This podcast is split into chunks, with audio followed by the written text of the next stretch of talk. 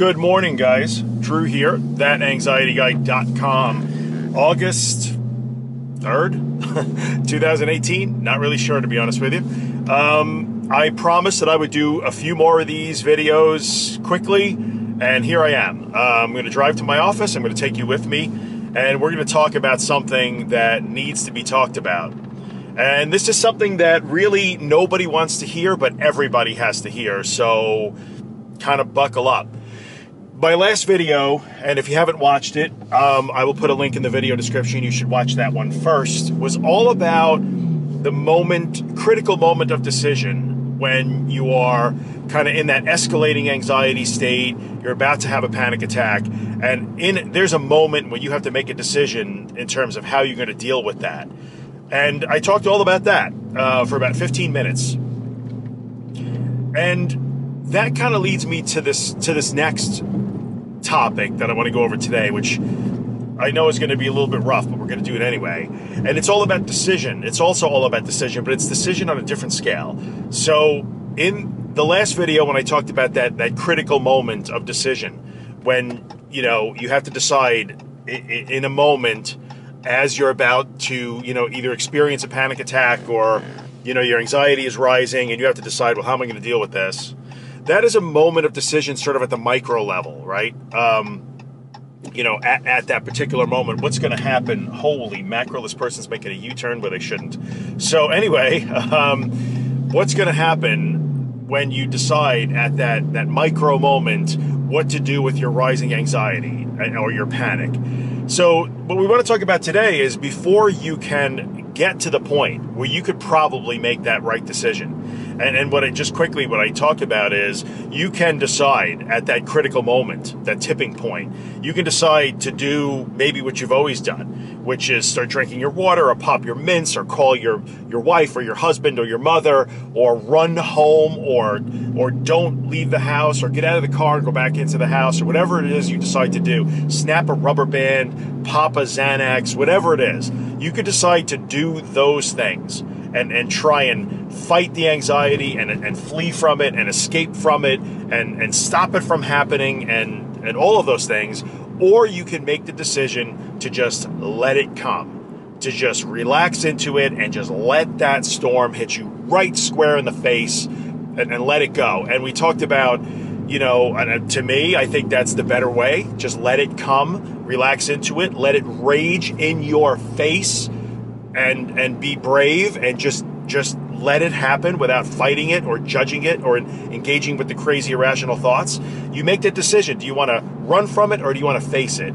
And and how you decide to act at that point is going to impact kind of the next not only the next you know 5 10 15 minutes of your life but the, the, next five hours of your life the next 24 hours of your life the next couple of days in some cases so that critical moment of decision at the micro level the moment of how am i going to handle this particular situation that is so important but before you can get to the point where you are probably ready to make what i think is the right decision in that situation at that moment you have to make another decision at the 50,000 foot level, the macro level, if you will.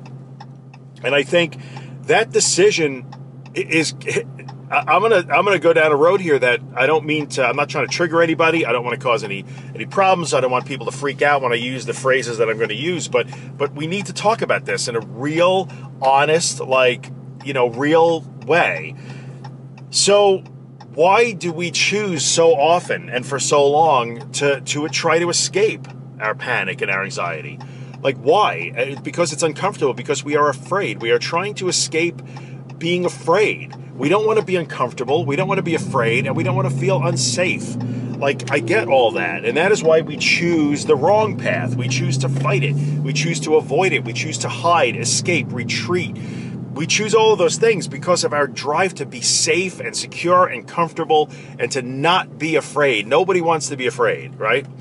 And we know that we are only afraid. There, there's actually nothing wrong with being in the car or being in the supermarket or being at school or work. It's not those things. What you are afraid of is how you feel. Yet, in your mind, and in my mind too, I'm, when I say your, I'm talking about us collectively, me included, the way I, I, I lived for a long time. You, you are afraid of some catastrophe that has never happened. But in your mind, you must escape those feelings, those sensations, those thoughts at all costs. You got to avoid them. Don't let them happen. Stop them from happening. I don't want them here. Why? Because they lead you down a path where you are projecting the worst possible case. And in the two most, you know, I'm saying popular, the two most common worst possible cases that we are trying to avoid are death and insanity.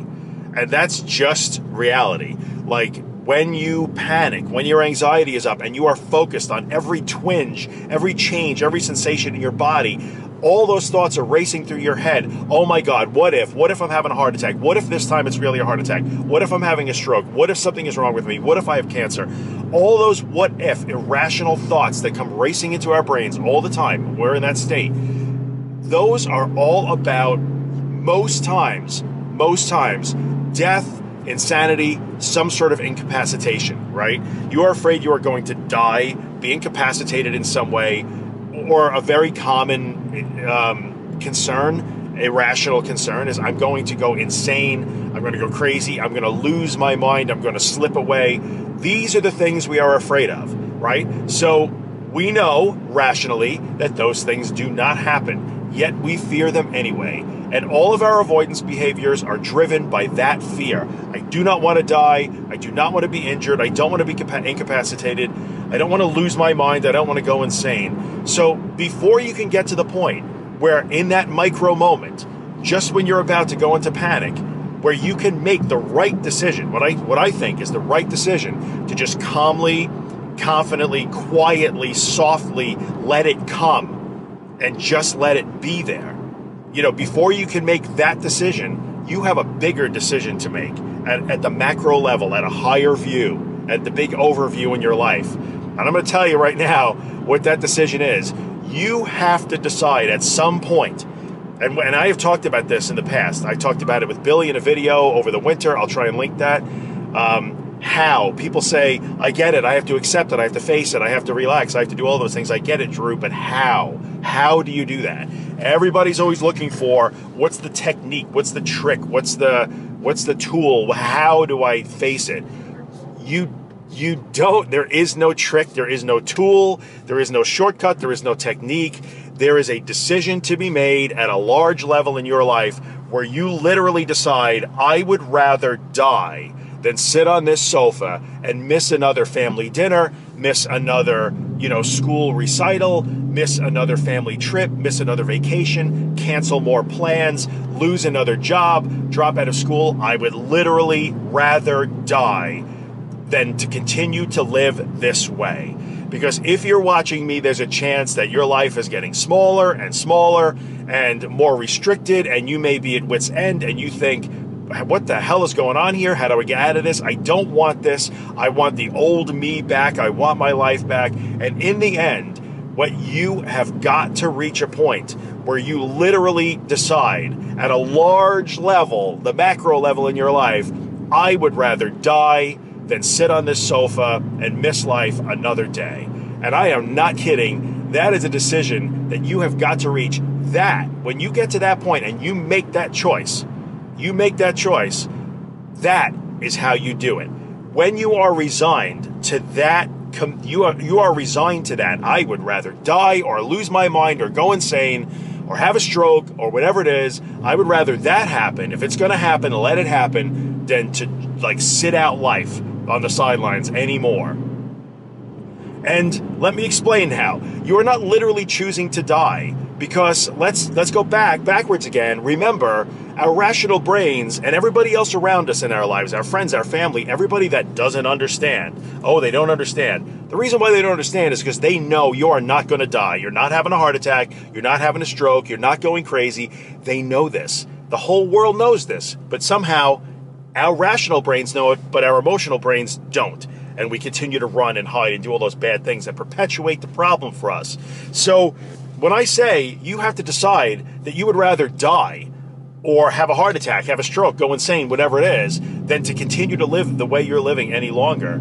I mean, you have to decide to do that because your the emotional reactive side of your brain is convinced that you might die. So when you decide to just face that head on, without fighting it, you are literally deciding that you would rather face death than go on. Again, it's so important though. You are not literally facing death. You are not going to die. You have never died from anxiety, from panic, from the worst panic attack ever that you could possibly imagine. You know, you can't leave your, your living room, you are stuck in your house. The worst panic attack that you could possibly have alone on the other side of the world, stranded in a desert somewhere, would not kill you. Where there is no one to call and no safe behavior and no rubber bands to snap and no no pills to pop, it still wouldn't kill you. You would not die. So you may be in that situation where you you have to make that decision that says I would rather die than live like this anymore.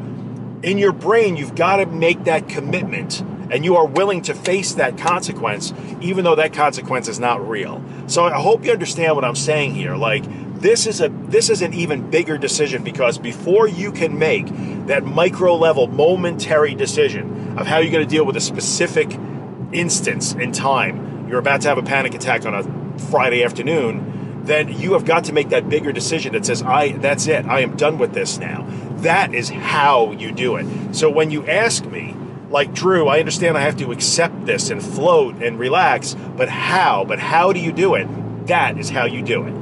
That is how you do it. At some point, pardon my French, I'm just going to speak very clearly here and frankly. At some point, I just had to say, fuck this. I am not doing this anymore. And that is a moment that if you have not reached that point and you are not willing to say that, then you are going to keep asking me, how do I accept? And I'm going to keep giving you the same answer. And so is Billy, and so is Holly, and so is the people who have come before you who have overcome this, like me and, and, and uh, I freaking love Jackie Donato Hutfless in, in the Facebook group, which you should be in, by the way. People who have gone to the other side and are willing to hang around to help and tell the tale. We all tell the same story, yet the, the, the same question persists. But how do you do that? How do you do that is you reach a point where in your mind, you make that commitment in your spirit in the in your gut in whatever defines you as a human being i would rather die than live like this anymore so you have got to make that decision at the macro level, on a large scale in your life. Then you can start to make the right decisions minute by minute as you're handling your anxiety symptoms, your panic symptoms, your agoraphobia. Otherwise, if you have not made that commitment at the large level in your life, on the large scale, you are not going to be able to consistently make the right choices minute by minute as you go along. So I know I've kind of thrown a lot at you here, and, and this is probably the toughest love that I've ever really thrown out in a podcast episode or a video. I understand that. I really do. But that really is the way this is. And it is reality. And all of the, the videos and the programs and the books and the discussion groups and the Facebook groups and the internet forums where everybody gathers to talk about how hard this is and how nobody understands and and how terrible it is. And and what about this symptom? And what about that symptom? And, and what do you do to make your stomach feel better? And what do you do to slow your heart down? None of that matters if you cannot make that key decision that says i am done with this now because this has never actually hurt me. This has never actually harmed me. I have not actually died or gone insane and I must accept, I must accept that none of what I have been doing up to this point has saved me from those things happening because they weren't going to happen anyway. So, if you are not at the point where you are willing to accept that as fact because it is fact, if you are not willing to accept that and you are not willing to make that choice that says, I would rather die than live like this anymore, and, and you're not going to die, by the way, but you have to face the fear of dying, then, then you're going to be stuck for a while longer. So I, I'm going to get to my office and process this and upload it before I change my mind because I don't think. I have not ever been this direct and brutal, I think, before, but but I, I think it needs to be said. I have seen nobody say that I have seen no YouTube channels say that. I've nobody wants to say it because everybody wants to say that they have some sort of magic, easy, safe, comfortable way that that is going to make it all go away for you. And I got to tell you, nobody has a magic, easy, safe way that's going to make it all go. I don't have that. No one else has that. No book that you buy has that. No tapes, tapes. Listen to me. I'm old. No, uh, no recordings that you listen to, no videos that you watch. You have, you will do it. You will do it. You will do it, and you will do it when you when you make that decision that says, I, you know what, I'm not doing this anymore. I am not doing this anymore. So there we are. Um, I'm just going to end it here. I don't know how long this is now. As always, you know, I'm going to put a link in the description to the Facebook group that goes along with, with this YouTube channel and podcast. Go and ask to join, get involved in the discussion. There's a ton of great people.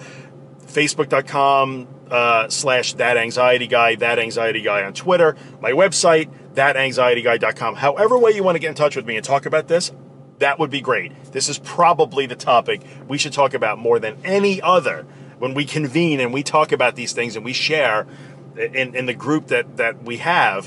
When we talk about things, we should talk about this more than anything else, more than any herb, supplement, medication, pill, drink, program, symptom, sensation. More than anything else, we should be talking about this because this is what will will set you on the road that you want to be on to get where you want to be. All right, guys, um, I am out. Thanks as always for watching, and I'll see you in the next one.